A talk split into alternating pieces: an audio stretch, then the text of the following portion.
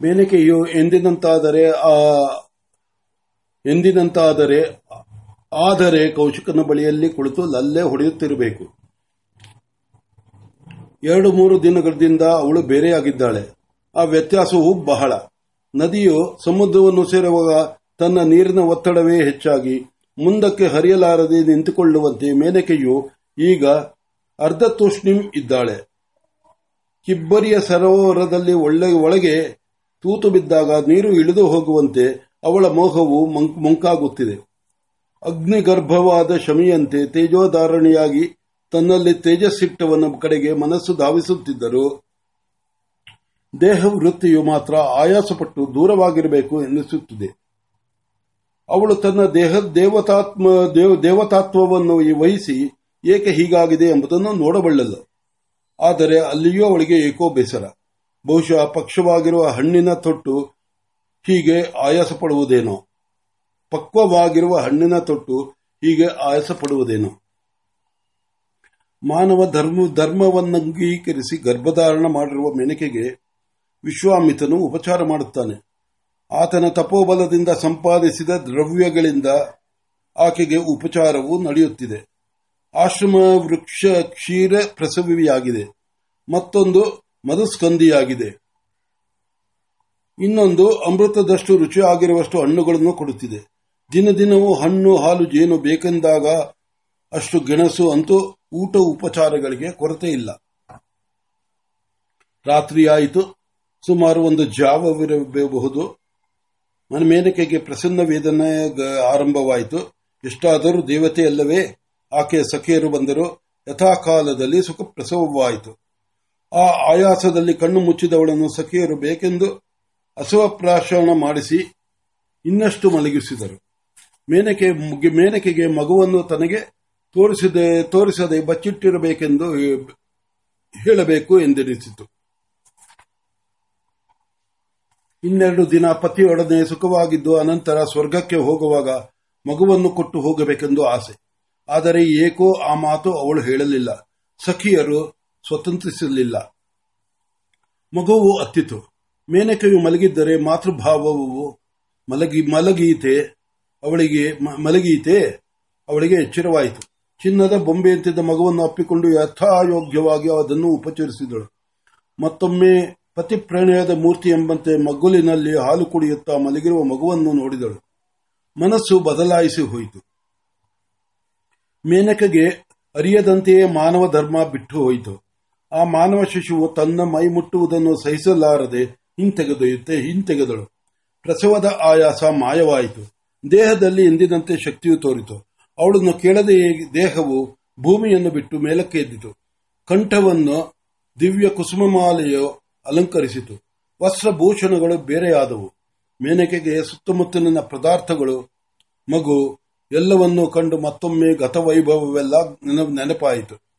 ಅದೆಲ್ಲವನ್ನು ನೆನೆದು ಸ್ವರ್ಗ, ಸುಖ ಸ್ವಪ್ನವನ್ನು ಸ್ಮರಿಸಿಕೊಂಡವಳಂತೆ, ಸಣ್ಣಗೆ ತನ್ನೊಳಗೆ ನಗುನಗುತ್ತಾ ಎದ್ದು ಗಾಳಿಯಲ್ಲಿ ತೇಳುವವಳಂತೆ ನೆಲವನ್ನು ಮುಟ್ಟದೆಯೇ ಬಂದು ವಿಶ್ವಾಮಿತ್ರನ ಮುಂದೆ ನಿಂತಳು.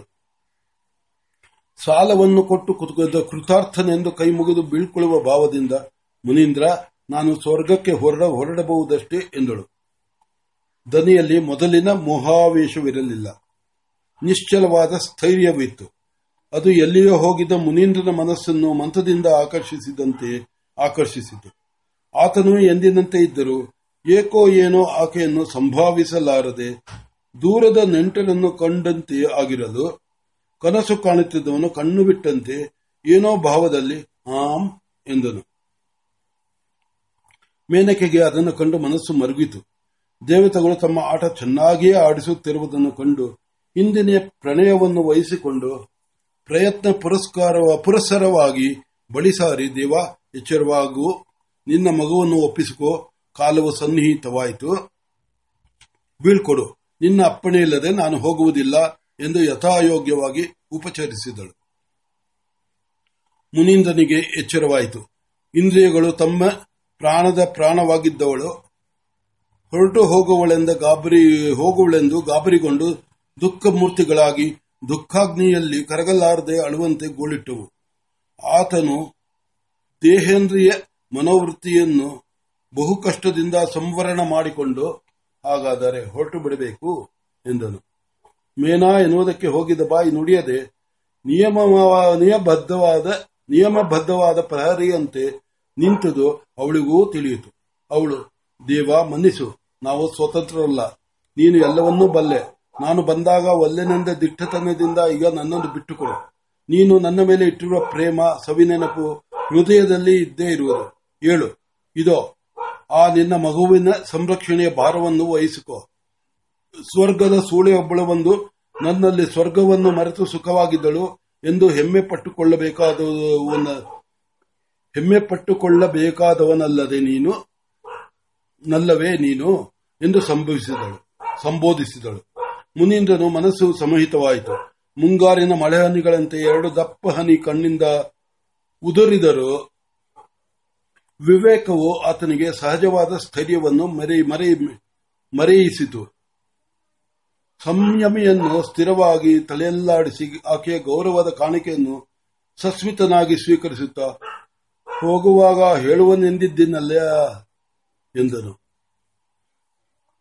ಮೇನಕೆ ನಗುತ್ತಾ, ಪ್ರಭು ಈಗ ಆಗಿರುವುದು ಹೆಣ್ಣು. ಅದು ಬೆಳೆದು ಯೌವನವತಿಯಾಗುವವರೆಗೂ ತಡೆ. ಅವಳು ಯಾರನ್ನು ಒಲಿಯುವಳೋ ಎಂಬುದು ನಿನ್ನ ಪ್ರಶ್ನೆಗೆ ಉತ್ತರ. ಅವಳು ಕ್ಷತ್ರಿಯನನ್ನು ಒಲಿಯುವಳು, ಬ್ರಾಹ್ಮಣನನ್ನು ಒರೆಸುವಳು ನೋಡಿಕೊ. ನಿನ್ನ ಅಳಿಯನು ಕ್ಷತ್ರಿಯನಾದರೆ ನೀನು ಕ್ಷತ್ರಿಯ. ಬ್ರಾಹ್ಮಣನಾದರೆ ನೀನು ಬ್ರಾಹ್ಮಣ ಎಂದಳು. ವಿಶ್ವಾಮಿತ್ರನು ಇನ್ನೂ ಏನೋ ಕೇಳಬೇಕು ಎನ್ನಿಸುತ್ತಿದ್ದರು. ಅದಷ್ಟನ್ನು ಸಂವರಣ ಮಾಡಿಕೊಂಡು ಕೇವಲ ಸಂಯಮಿಂದ್ರರಿಗೆ ಸಾಧ್ಯವಾದ ಸಮಾಧಾನದಿಂದ ಮೇನಿಕೆಯನ್ನು ಬೀಳ್ಕೊಟ್ಟನು. ಮೋಡವಿಲ್ಲದ ಆಕಾಶದ ಕಡೆಗೆ ನೆಲದಿಂದ ಬಂದು ಮಿಂಚಿನಿಂದ ಹಬ್ಬಿ ಆಕಾಶದ ನೀಲಮಯಲ್ಲಿ ನೀಲಿಮೈಯಲ್ಲಿ ಸೇರಿ ಹೋಯಿತು. ಆತನು ತಿರುಗಿ ನೋಡುವ ವೇಳೆಗೆ ಮಾಯವಾದ ಮಿಂಚಿನ ಚಿನ್ನ ಚಿನ್ನ ಮೂಡಲೆಲ್ಲ ಹರಡಿದಂತೆ ಅರುಣೋದಯ ಕೆಂಪು ಕಾಣಿಸಿತು. ಒಡತಿ ಎಲ್ಲಿ ಎಂದು ಹಕ್ಕಿಗಳೆಲ್ಲ ಕಿಳುತ್ತಿವೆ ಎಂಬಂತೆ ಚಿಲಿಪಿಲಿಗೆ ಹುಟ್ಟಿದವು. ವಿಶ್ವಾಮಿತ್ರನು ಆಗಬೇಕಾದದ್ದು ಆಯಿತು ಎಂಬ ನಿಶ್ಚಯದಿಂದ ಇದ್ದರು. ದೇಹದ ಯಾವುದೋ ಒಂದು ಪ್ರಾಣವೇ ಹೊರಗೆ ಹೋದಂತಾಯಿತು. ಆ ಹೊತ್ತಿನಲ್ಲಿ ತಾನು ಎದ್ದು ಸ್ನಾನಾದಿಗಳನ್ನು ಮುಗಿಸಿ ಕರ್ತವ್ಯ ಕರ್ಮಗಳನ್ನು ಮಾಡಿ ಬಹಳ ದಿನವಾಗಿದ್ದುದು ನೆನಪಾಗಿ ನಗೆ ಬಂತು. ಇವತ್ತು ಅಡ್ಡಿಯಿಲ್ಲ ಸೂರ್ಯೋದಯಕ್ಕಾದರೂ ಸ್ನಾನವಾಗಲಿ ಎಂದನು ಎಂದು ಎದ್ದನು. ಮಗುವಿನ ಅಳು ಕೇಳಿಸಿತು. ನಕ್ಕು ಆ ವೇಳೆಗೆ ಸುಳಿ ಸುಲಿದ ನವಿಲನ್ನು ಕರೆದು ಮಗುವನ್ನು ನೋಡಿಕೋ ಎಂದು ಹೇಳಿ ನದಿಗೆ ಹೊರಟನು.